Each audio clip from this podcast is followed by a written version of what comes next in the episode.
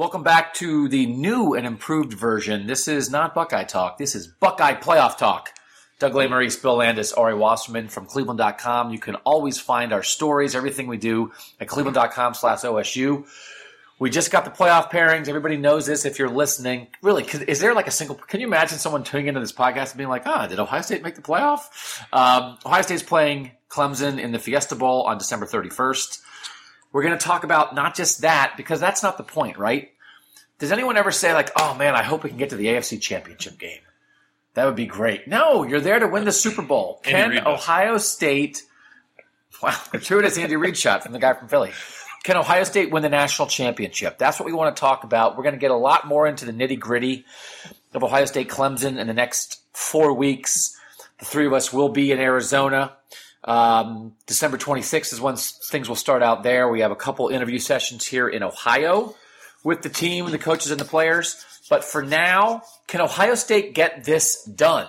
Bill, when you think about where Ohio State is as the three seed in this playoff in 2016, thinking back to before the playoffs started, I mean, we know what happened in 2014, but would you say sitting here, Ohio State's chances are better to win it all than they were in 2014? Are they worse? Or are they in a very similar spot, in your opinion? That's tough. Um, Alabama's better. I think Alabama like might be significantly better than it was in 2014, especially on defense. Um, I don't know, and I don't think Ohio State's quite as good. And, and, and the thing that's hard is like we're doing it with like the benefit of hindsight because at the time in 2014, I don't think we really knew how good Ohio State was, and of course, two, two years after that, they had 12 guys drafted in the first four rounds of the NFL draft. Um, but in my head right now, Ohio State is not as good now as it was in 2014 entering the playoff. The competition, I think, this year is better than the competition was in the playoff in 2014. Um, so I, I, think their chances are probably slightly lower. That said, I think they can. They, they're still good enough to do it. I think it's going to be a lot more difficult. You know, it's funny. There was a headline that some media outlet put out that was like, "This is the best playoff field ever." No, it's not. In 2014, Ohio State was the four seed. This year, Washington's the four seed. That playoff field was better. Now I know, but I think I think that Alabama and Clemson this year are better than Alabama and Florida State and Oregon that year. I think in terms of like how they're playing this season, maybe how they're perceived. I think those teams. I think we're talking about maybe slightly more talented teams. What's crazy, or maybe maybe slightly more advanced teams. Maybe be, might be the better way to. say it. I don't know if I, I, agree with that. What do you think of that? Ari? I think that Ohio State's path to the playoff in 2014 seemed more insurmountable than this year's team.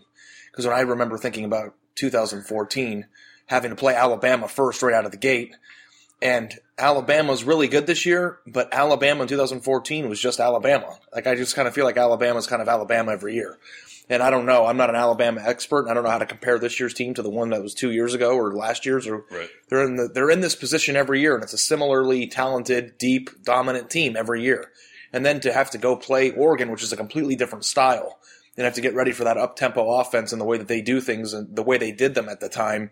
I thought thinking about winning back to back games like that was a lot more difficult to picture than Ohio State maybe grinding out a Clemson win, which is going to be a very tough thing to do, and then preparing for Alabama on one winner takes all game.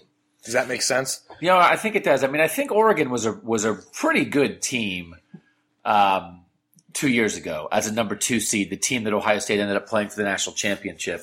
Um, it, it is a hard thing to judge because again, it's like we're trying to. One thing we're looking at before it happens. The other thing, it's you can't look at 2014 without realizing how it ended. But I didn't. Nobody thought Ohio State was going to win its semifinal game two years ago. No. I would yeah. guess my my impression at the moment right now is what? That people think Clemson Ohio State is a coin flip? I mean Ohio State's favored by three and a half points, right? Do you remember what the line was for Alabama two years ago? It was like 10? You can look it up, but I think Eight? it was ten. It was more than one score. So I mean that was much more daunting. I think And it was in the South too. Let's not forget where it was. Right. Right, and this one is in Ohio State's second home in Arizona. This will be the seventh time in the last 15 years that Ohio State is playing in Arizona in the postseason. Um, so Ohio State fans certainly know how to get to Phoenix. The thing that I think Bill makes an interesting point, and like we don't want to jump ahead, but we are jumping ahead because the question is not again, can you beat Clemson? We're going to beat that question to death over the next four weeks. The question is, can you win it? And I think, Bill, you make an interesting point about what Alabama is this year. When we got to look at Alabama and saw them close up in that Sugar Bowl, Alabama was playing a running back at quarterback Yep. in 2014. That's not what they have now. They have a young guy, but that guy's a legit quarterback. And I do think it seems like this Alabama defense is. I mean, say the things that we, we've seen draft people say, but it saw- does seem and I- like this is as good as a Bama defense as anybody's seen, right? Yeah, and I forget it, it might have been Dane Brugler, uh, the CBS draft guy, who said this. Maybe not, but it was Alabama's two deep front seven. So uh, defensive line linebackers, all, all every guy in the two deep was a third round NFL draft pick or better. So that's like fourteen players, right? At The one thing I always wonder about that, and I'm again, fourteen insane. first, is it like and third round draft eventual picks. draft picks or draft picks now? No, I think as I read it, it was now, which means like the guys who were third rounders could p- play their way into being first or second rounders eventually. They're good. Their defense is awesome. It's the best defense in the country. I thought Michigan's defense was really good, and without watching Ala- Alabama in depth, just from what I've read from guys who covered the draft, I think Alabama's defense is like significantly better than Michigan's. The one thing, and I think we want to talk a little bit about this specifically, is again, we're going to get much more into this, but we know Ohio State right now. The 2014 Ohio State team, once Cardale Jones proved that he could do it, and he showed enough against Wisconsin in the Big Ten championship game that year, he didn't make perfect throws in that game. Devin Smith made him look pretty good. But as it turned out, Cardale Jones more than got the job done. Um, that Ohio State team, then, in the end, they didn't have a glaring weakness, right? I mean, Ezekiel Elliott, we saw what he became at running back. The pass game with Cardale Jones and Devin Smith, I we think- saw what it did. Yeah, I think if they're, I think it was like stopping the run was the weakness we thought they had, but then they shut down Melvin Gordon in the Big Ten title game. Um, Derrick Henry had a good game, and Alabama stopped giving him the ball. Right. And then um, Oregon had uh, Royce Freeman and Marcus Mariota, and no, neither of those guys really ran. and they weren't a power State. right? Power outlet. And, and again, it's like it's funny to think like that in 2014 at this point in time, maybe you still didn't quite know how good those guys were, but it's like, well, they had Joey Bosa, and they had Darron Lee, you know, and they had freshman Raekwon McMillan, and they had Joshua Perry. It makes a lot like- more sense now than it did before it happened. So, I, but I think still like right now, this very second, does or does not this Ohio State team have a glaring hole? Because like the thing about it, that just like that you, they have a glaring hole. They do the passing game, right? Yes. that we're going to get to. They- They can't throw the ball forward. um, but I had something that I was going to say in comparison to what you said. They had Darron Lee. Maybe in two years we'll be saying, well, they had Malik Hooker, They had Jerome and they had Jerome Baker. Baker. Yeah, Yeah. I mean, And it's you're like, like there's, exactly right. you know, and like that's kind of what I think. But I don't think going into that game, Ohio St- or going into the 2014 playoff, there was something that we could sit back and say they can't do this the same way that this year's team we can say they can't throw. I mean, it could be one of those where it's like, well, of course, Deshaun Watson threw four interceptions in that semifinal. They had three guys in the secondary who were NFL future All Pros. Yeah. Which you sit here and you know that Marshon Lattimore, Gareon Conley, and Malik Hooker are pretty good, but you don't know exactly how good. And like So- when when guys are putting, you read tonight, I, uh, some draft expert said that uh, the, Yeah, the two out of the top corners the five draft. corner.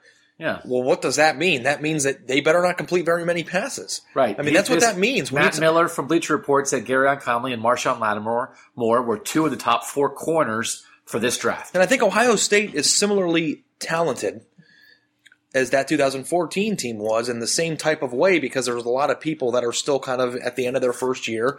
And I think by the time we got to the Wisconsin game in 2014 in the Big Ten championship, I think we started to see what Darron Lee was. We knew what Ezekiel Elliott was.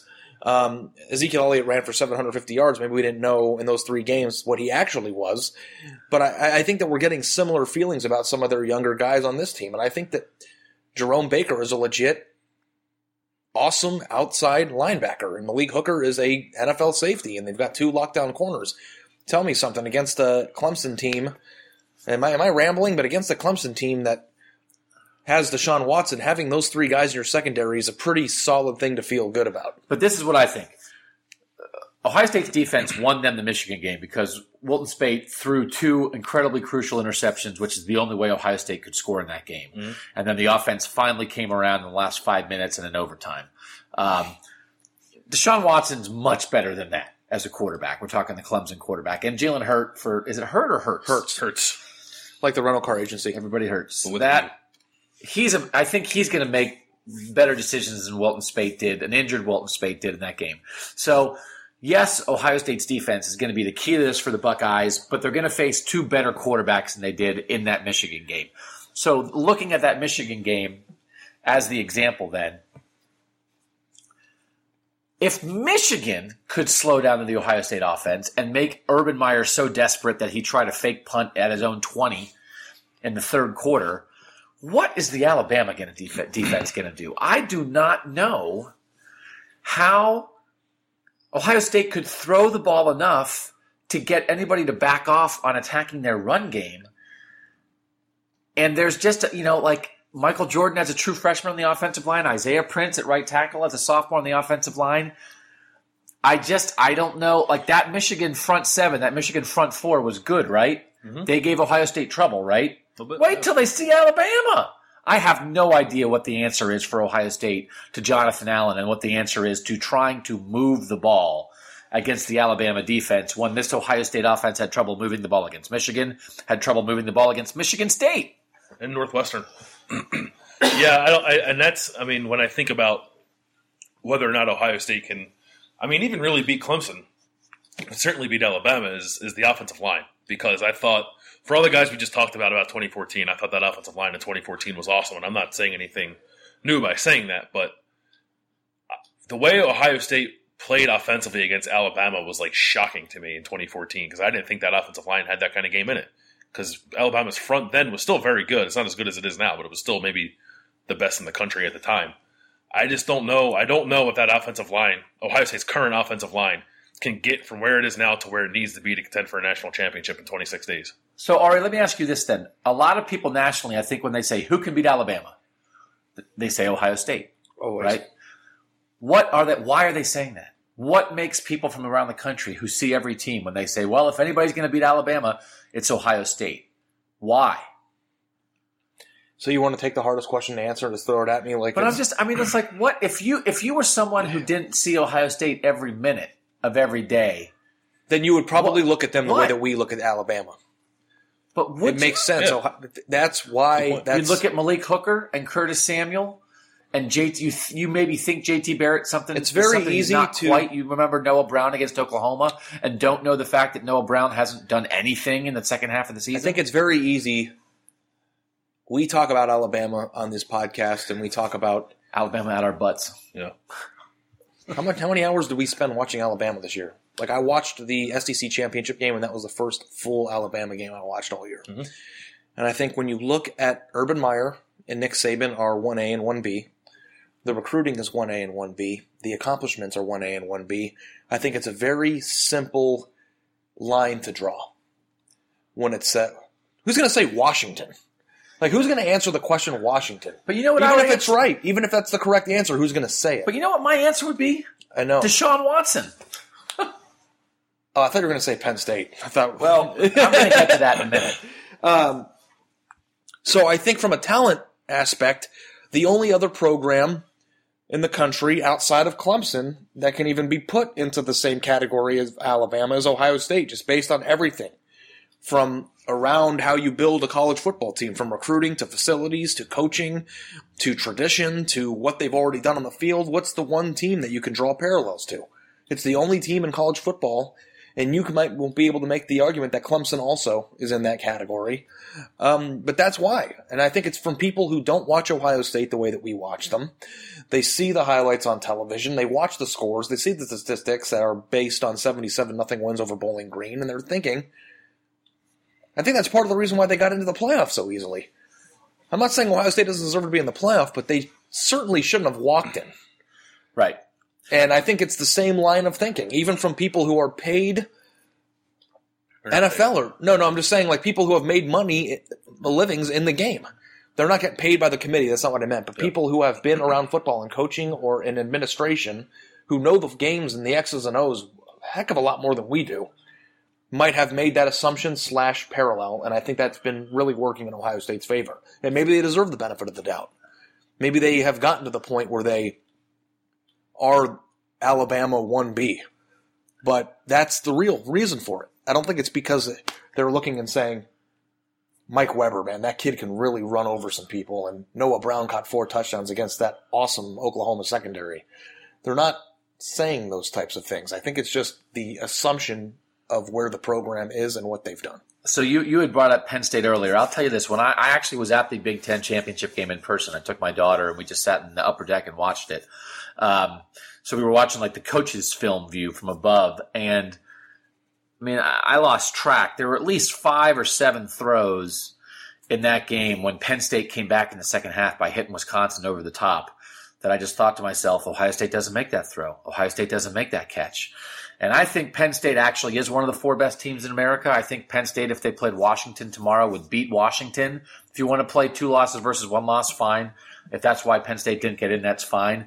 I think Penn State had an interesting mix of throw game, quarterback who can move, excellent running back in Saquon Barkley, and an okay defense. I think Penn State would have given Alabama an interesting game. I think Alabama is going to blow Washington out. I think Yeah, that's the, I, yeah. I I think that you are you're a little too high on Penn State. I think for my liking. I love Penn State. Is that fair to say? Yes, yes, and I think Penn State is very good. I think Penn State was probably deserving of being in the playoff, um, maybe over Washington. I don't know. I don't think Penn State could give Alabama a game. I just don't. I think. Um, I mean, I wa- Wisconsin was up. To you. Do you think Ohio 7, State could give Alabama a game? more so than Penn State? And yeah, I, I and I do. I know it's kind of weird to say because we've seen Ohio State's offense struggle so much, but The thing that I want to know, and I we'll think- find out. yeah. We're talking about national championship because, like you said, who cares about the semifinal? I'm kidding. You want to talk about See what in they- Tampa. we're talking a lot about Alabama right now when they're playing Clemson first, and I like that because that's the goal, right? What I would like to know, thinking about this, because I think about this all the time. The three of us are thinking, writing, watching, reading, transcribing Ohio State 60 hours a week. I wonder what the person who's doing that for Alabama thinks. And sometimes I think it's very easy to get into the world of Ohio State can't throw it because they can't. But what is it the thing that Clemson can't do? Can Clemson not stop the run? Like, what are their beat writers that see it every week? Right. Every single team in college football, maybe outside of Alabama, maybe Alabama doesn't have a weakness and that's why they're so good. But I guarantee you there's people that write about Clemson that say this is their thing. Well, and I want to know what yeah. their things are. And- For and- people like us and their It, it is. It's a good point. And and actually, I mean, Alabama usually can't throw it. I mean, like, like Nick Saban's quarterback recruiting, right? I mean, again, 2014, it was a converted running back who started. Blake Sims started his career as a running back. There was no real pass threat there. They had, they had Amari Cooper, but they didn't really have a quarterback who could make. Now, so so Alabama has this Calvin Ridley guy, right? Who's the next, who is next in He's the line, next Cooper, yeah. right? And so and I feel like they use him again, just from a couple highlights. They use him more effectively than, than Ohio State has used Noah Brown this year. Still, the the inability to get the ball to Noah Brown after what he did at Oklahoma, although he only had five catches in that game, but four were touchdowns. I stand. I remember when we did this. We'll have to get to this in the run up to the bowl game. We'll do our final rankings of the best Ohio State players. We did that at midseason. and I didn't put Noah Brown in my top ten Neither did we, did we? I think I might have. because it was like, It was so close How are they going to yeah. use him? You know, and he hasn't been close to one of the ten most important players. How are they going to use them? It's such a weird question. I also said Noah Brown would catch 70 passes this year, so We're so Honestly, I was trying to figure out where in the top 10 he was going to get drafted after that Oklahoma game. I will say this in my defense: they did have a receiver catch 70 passes, it just wasn't Noah Brown.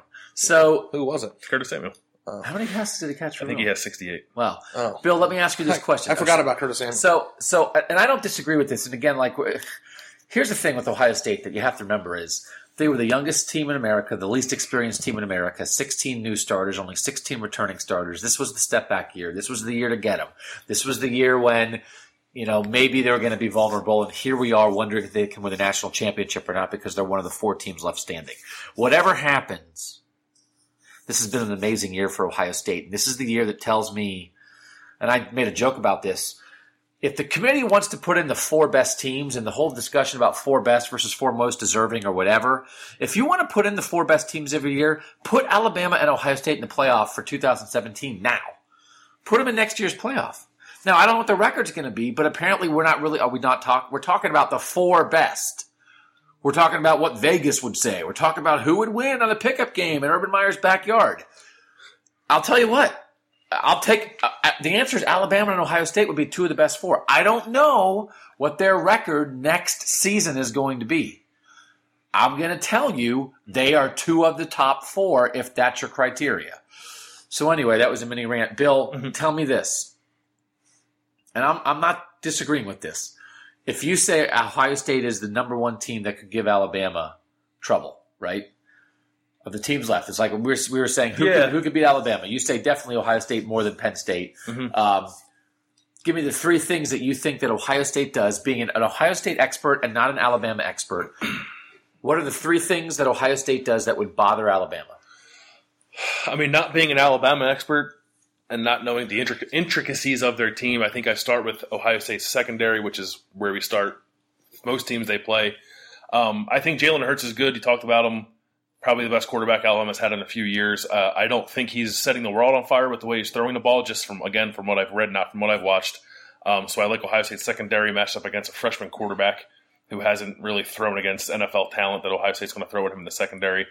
Um, I like Curtis Samuel if they hand him the ball. I think one of the things Ohio State did really well when they beat Alabama in 2014 was work the uh, the boundaries of the field, work uh, horizontal, running the ball. We uh, saw Zeke Elliott have a couple big hits running the ball that way. I think I think Ohio State would have to change some things, maybe if, like how it's pl- been playing, which we've seen them do before. Maybe not so much this year, but certainly in the past. Um, and then the last thing would just be, and it's kind of a generic, kind of stupid thing, but talent for talent. I think there's there's two other teams in the country that can match Alabama's talent. It's Clemson and Ohio State. And I think that Clemson's defense is a little too porous for my liking to, to think that they could contend with Alabama. And I think Ohio State's defense for me is one that would make the difference. If that makes sense.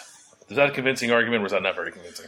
No, I, I- mean I think it is convincing. It's funny, and I think we I want to get into this a little bit uh, with JT later when we talk to him in this postseason. He's tired of any questions about the passing game, but obviously there are le- legitimate questions about the passing game. Like you can't ignore the obvious. They can't really throw the ball consistently and effectively, right?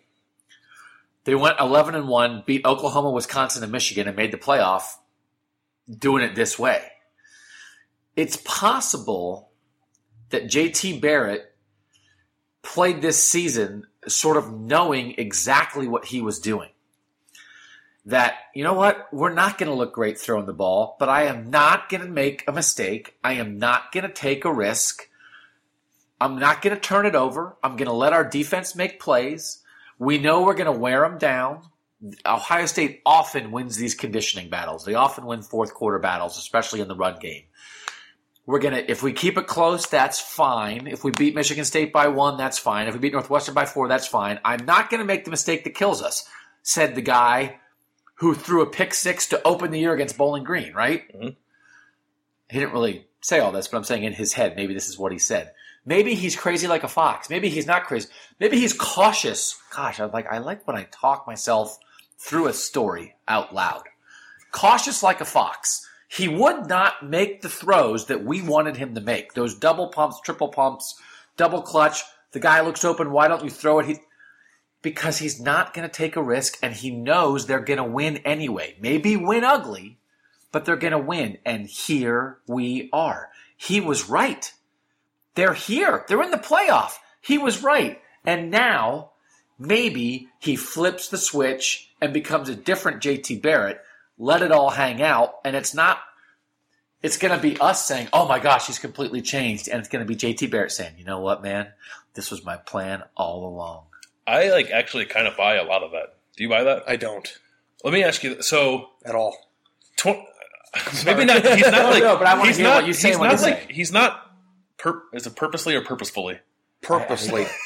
He's not sandbagging games. Like he's not intentionally making them close, and the I like to hide things and make himself better when it, when the time comes in the playoff. But I feel like we've seen him do that. But like we've we've seen him take his game to another level when he absolutely had to. When not doing it meant Ohio State was going to lose.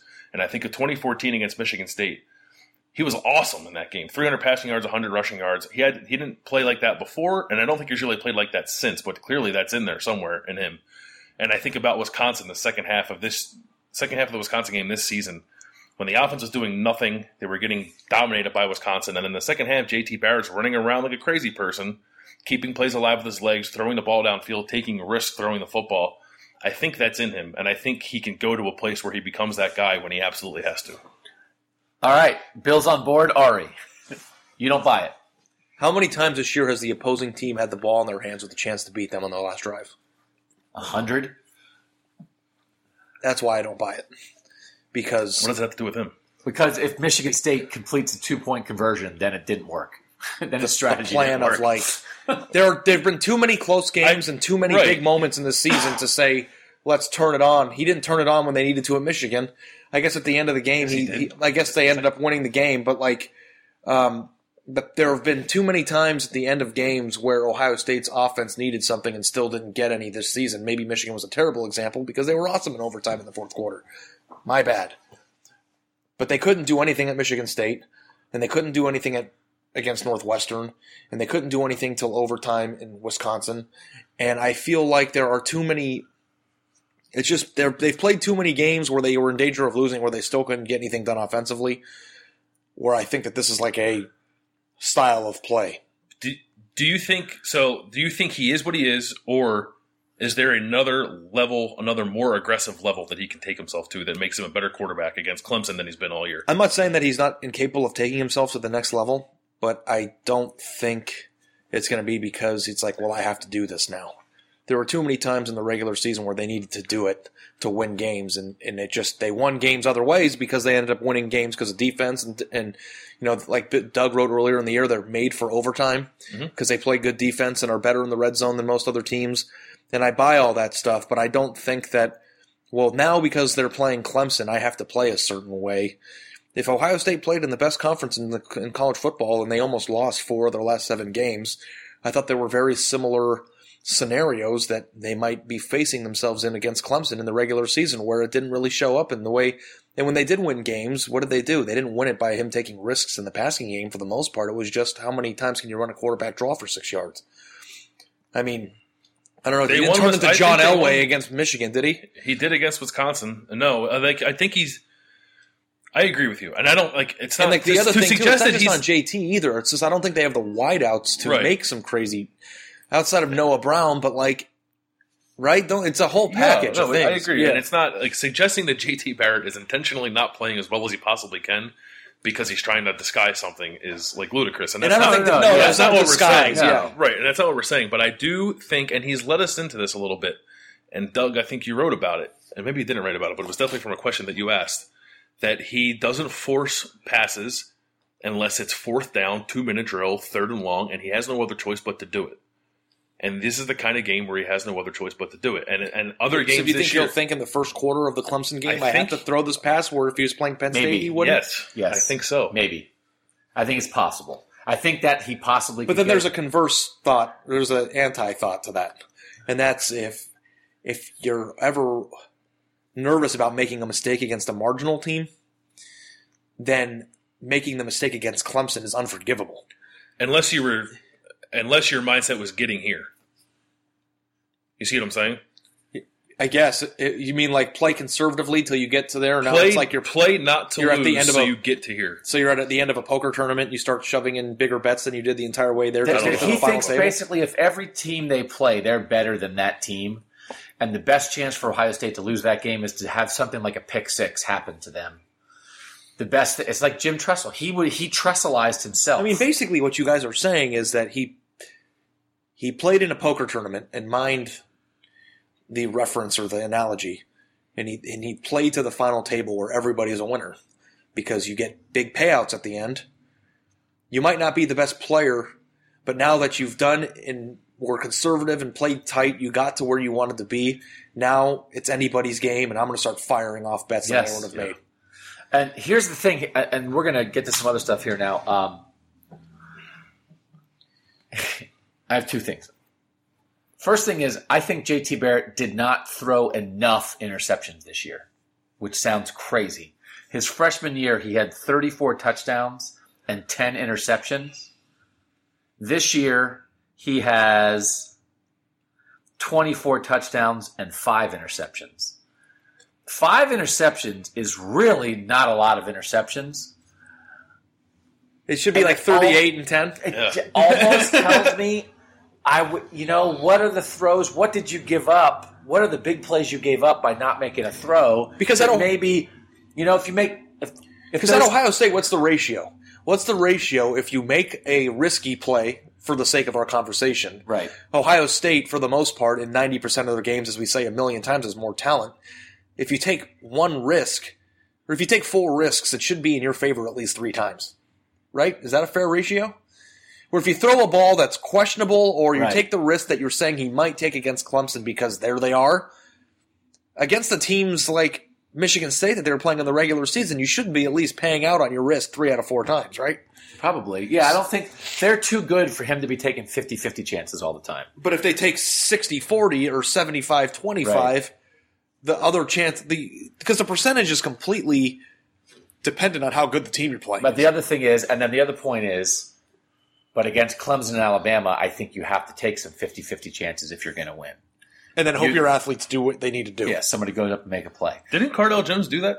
Like, wasn't isn't the that whole how he- thing? That's how he was playing, right? So, he threw his Cardale. Jones didn't even know he was playing football. But listen, okay, and, and Bill, get some questions ready for us. Okay. But I have a question I'm going to ask you guys. Honestly, there is a theory out there that in 2014 it actually worked out for Ohio. St- God, this is another story. Talk this out. That in 2014 it worked out perfectly for Ohio State. That JT Barrett was the regular season quarterback and Cardale Jones was the postseason quarterback, and that's what they needed. That's what they need this year. They need JT Barrett to be the regular season quarterback, and they need JT Barrett to turn into Cardale Jones for the postseason. Hmm. That's good. Hey, let's take a moment of silence on that. Yeah. Because if you take silence and you want to go remember your idea, just look at the SoundCloud waves. Yeah. So if we go like five seconds where there where there would be an ad, you can see we stopped so that you could find the spot. Okay, let's Awesome talking. was idea. that? That, was Okay. good. So here's my other question, my last question about JT, and then we'll get to some questions. The infamous JT weenie arm rant of 2015. Do you think JT Barrett is will be a better quarterback indoors than he was in Ohio and Michigan and the Big Ten cold in November? Yeah, probably. I don't. I, Not think that anyone, like everybody is, right? But it's possible he's significantly better, right? Like everyone, I think is better when they're not throwing in the elements. But he's he not has- exactly built for winners. Big right, Ten and it right? might even be to the point now where it like messes with his head a little bit. When even like if the weather's actually not that bad, in his head it's worse than it, than And they're is. playing a game indoors, which might be. Yeah, yeah. I'm just talking saying, like. I mean, the postseason is either indoors and or they, but they've weather. never. But he's never. I really sounded like an idiot. You never get to play an indoor game in the Big Ten season. yeah, he's never played indoors. Has he ever played an indoor game? No, he didn't play in the Big Ten championship. And he didn't play in the Right. playoff two years ago. Yeah. Oh, he played. Yeah, yeah, last year against Notre Dame. Oh, That's his only one. yeah, yeah, yeah, yeah. But but yeah, but Same stadium. Like, but like what we saw, and people were saying. I mean, this happens in the Big Ten championship sometimes. You saw Trace McSorley great some make some great throws, and you think, oh, this is a rough and tumble Big Ten, great defense. You know, you get them in the fake grass inside, and they can do some stuff. There's some athletes in this league too. So I mean, I think I think there is a chance that again, like whatever. People want the Browns to draft Ben Roethlisberger because the lake effect, snow, and the wind or whatever, and Yeah. you need a big quarterback.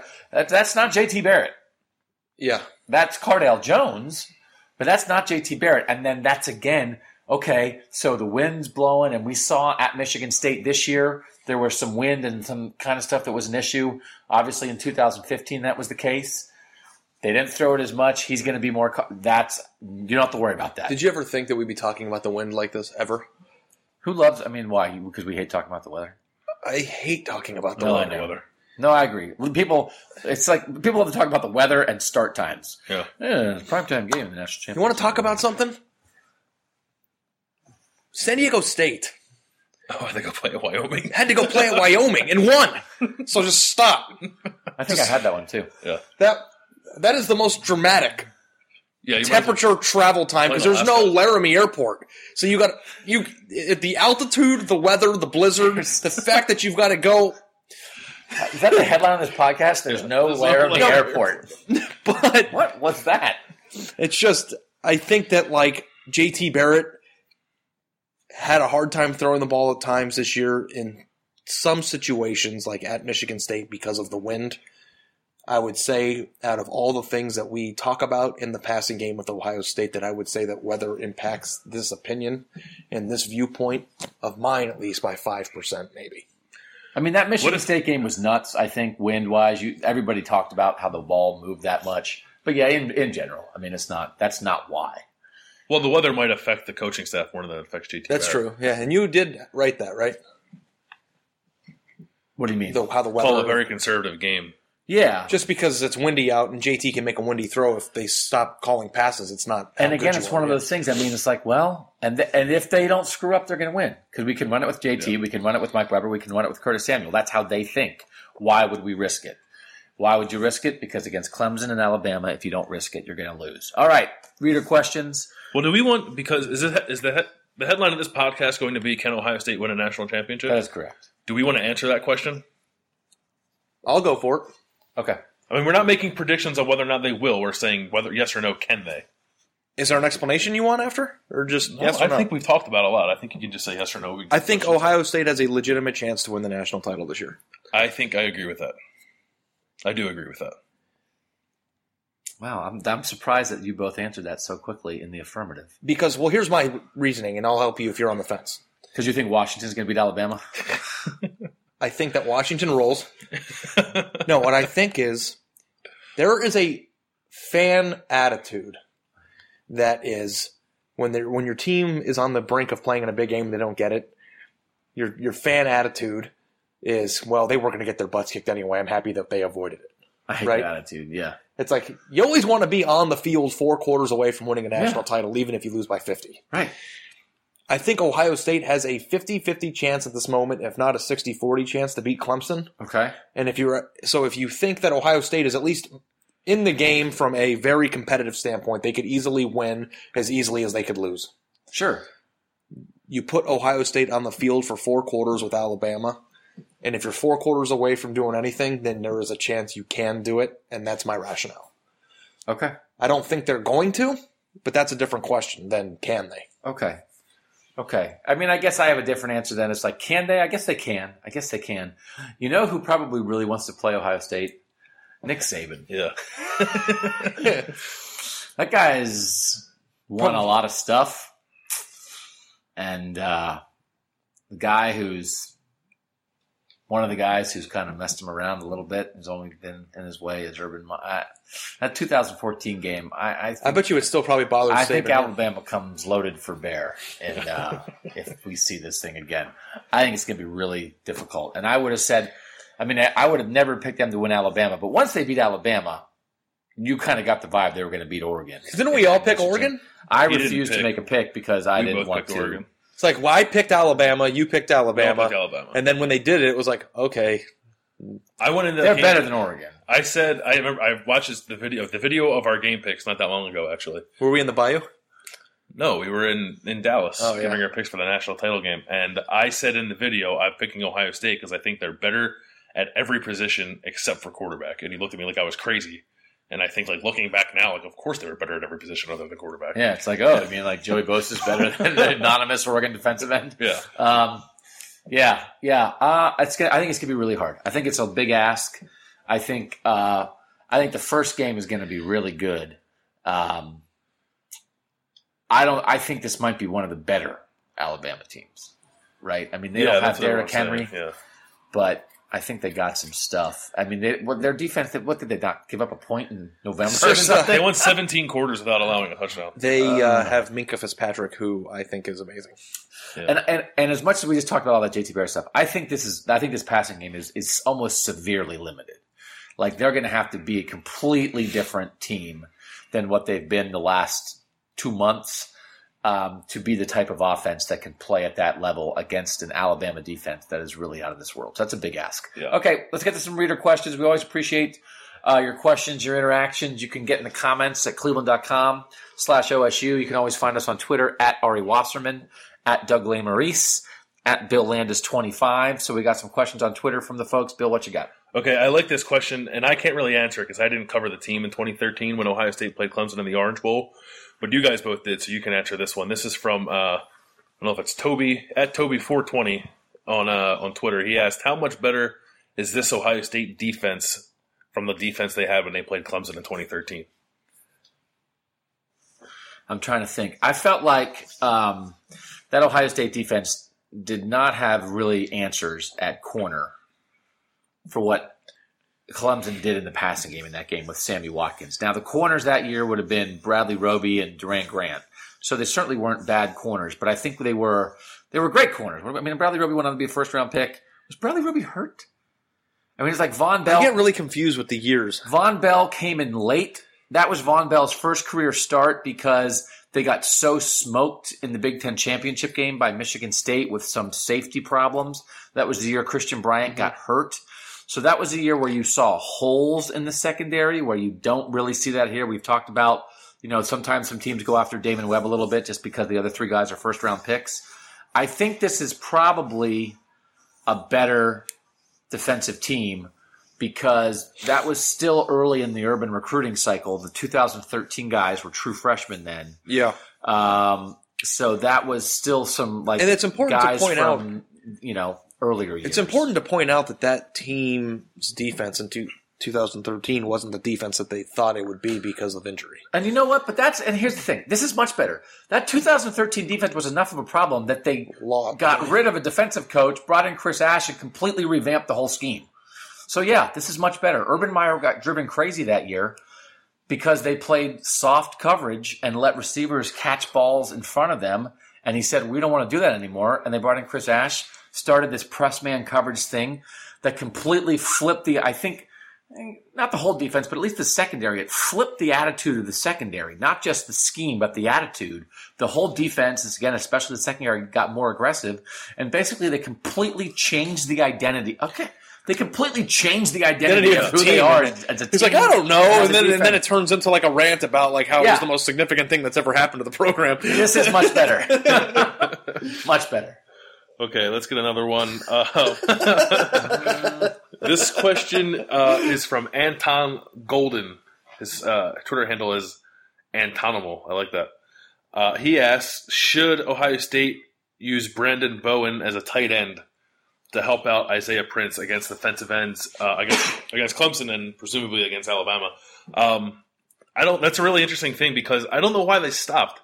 They started using Branden Bowen as a blocking tight end after the Penn State game when Ohio State allowed, I think it was, was it six sacks against Penn State, and then they used Branden Bowen as a blocking tight end against Northwestern, and then he dressed as a tight end against Nebraska, but I don't think they used him, and then they stopped doing it. And I don't know what the rules are. Like I don't know. Like if they if they make Branden Bowen number forty eight and say he's a tight end, can he not come into the game and play backup tackle if he's needed to?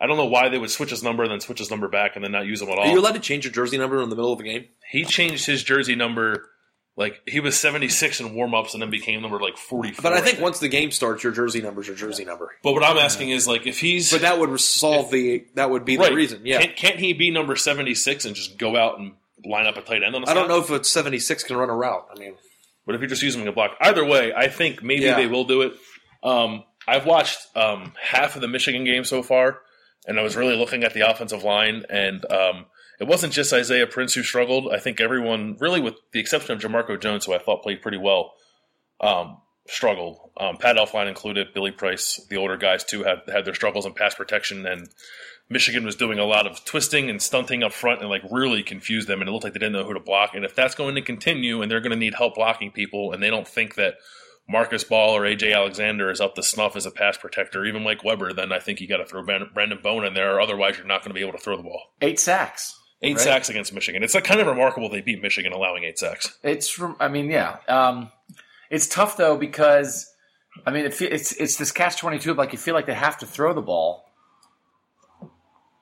but I, I mean, what are you going to put two guys in the route? I mean, like you have, you know, it's like if you- Yeah, if you, I- yeah, can't no, it's good. protect. Yeah. I don't know what you're going to do. If you can't protect, I don't know what you're going to do because I don't. They don't have receivers who are going to beat guys one on one either. So it's a very delicate balance of how to. I don't think you can just batten down the hatches and say we're going to basically play six offensive linemen the whole game. can't take somebody off. Yeah. you know, um, because there are times when you'll see them they'll do stuff. And it's like there's two guys in a route, and if JT doesn't have a lot of options and there's not a lot of guys out there to cover, I mean, it just it makes How it much of an advantage can it be if you're telegraphing what that person's job is? Yeah. So I think it's hard. I think it's I think they're in a tough spot, but I think I can see them doing that a bit. Um, but I don't think that's something that they can just absolutely rely on against a Did great he ever? team. Yeah. Okay, uh, Norm at the Norm 1965 asked the passing game was a concern. We talked about that a lot, Norm. So I hope you pick some of that up if you're listening. Um, let's see. There were two different receivers questions, and you guys, I'll, I'll just ask, and you can tell me if you think we've talked enough about it that you don't have to answer it again. But this is from Troy Sandlin at Troy Sand 66 on Twitter. Says, "Do we think, or ask, do we think that Noah Brown or Binjimen Victor will become factors in the playoff games? Um, Brown has been absent since the Oklahoma game." Do you think it's in, in Noah Brown? I think more so maybe than Ben Victor to Yeah. become that guy who he was against Oklahoma again, and wh- whatever that means. Basically, just become like a go-to receiver for Ohio State. Is that out there? For him? Somebody in the Oklahoma game, Ohio State was like, if we need to get yardage here, let's just throw it to Noah Brown because he's mm-hmm. definitely going to go up. I, when you walk down to the field after the Oklahoma game, didn't you kind of think they had like a I thought Noah Brown was Michael Thomas. Yeah, like, I was like- like, at the very least, he was Michael Thomas. I thought there was a chance he might be Calvin Johnson after that game. I love that. no, but like you know what I mean. Like with the Yeah, he idea looks of like no matter where or what they need to do, they always have one guy they can just throw it up to. And what does he have? Four receptions since? That's a joke, but um, that's kind of real. Um, I think Ben he, had the, was. he had the overtime game winner against Wisconsin. He did. He did. Um, I think he's been a factor. He's been on the field. I don't know if he's going to be somebody that can bail them out yet. Yeah, I think that is that a good way of putting it? Do they have think a bailout guy? yeah, it's Curtis Samuel. And Curtis Curtis Samuel's Samuel's the answered answer. Yeah, yeah. yeah, but they but like it didn't matter what they did at Oklahoma. They could just throw it to Noah Brown in that game. And I don't know if it was just because the coverage was so terrible. It must have been. That's the only thing that's changed because he's still Noah Brown. Right. Um, but Ben Victor, I think, is too young to anticipate will be like a game changer in the playoff. The, the one thing I'll say is you see guys, I mean, bowl practice is a long time, you know, and so I think it's possible, and I know, I think, Ari, you have some ideas to write a story about this. I mean, I think there are young guys who can take a leap in bowl practice. It's almost like another version of spring practice. And so I think it's possible that someone like Ben Victor can get twice as good as he was on November 26th and be twice as good by the time you get to December 31st. And if that's the case, then I think he'll play. If I was Ohio State, I would be looking for answers. I would throw open the receiver competition in bowl practice. And if I thought that the two best receivers in bowl practice were Ben Victor and Johnny Dixon, that's who I start Yeah. against Clemson. You know, because you can't. It, it, it hasn't been there. It hasn't been there in the past game, and so you do need the block. You do need to do other things. Parris Campbell's a great blocker. Noah Brown does some other.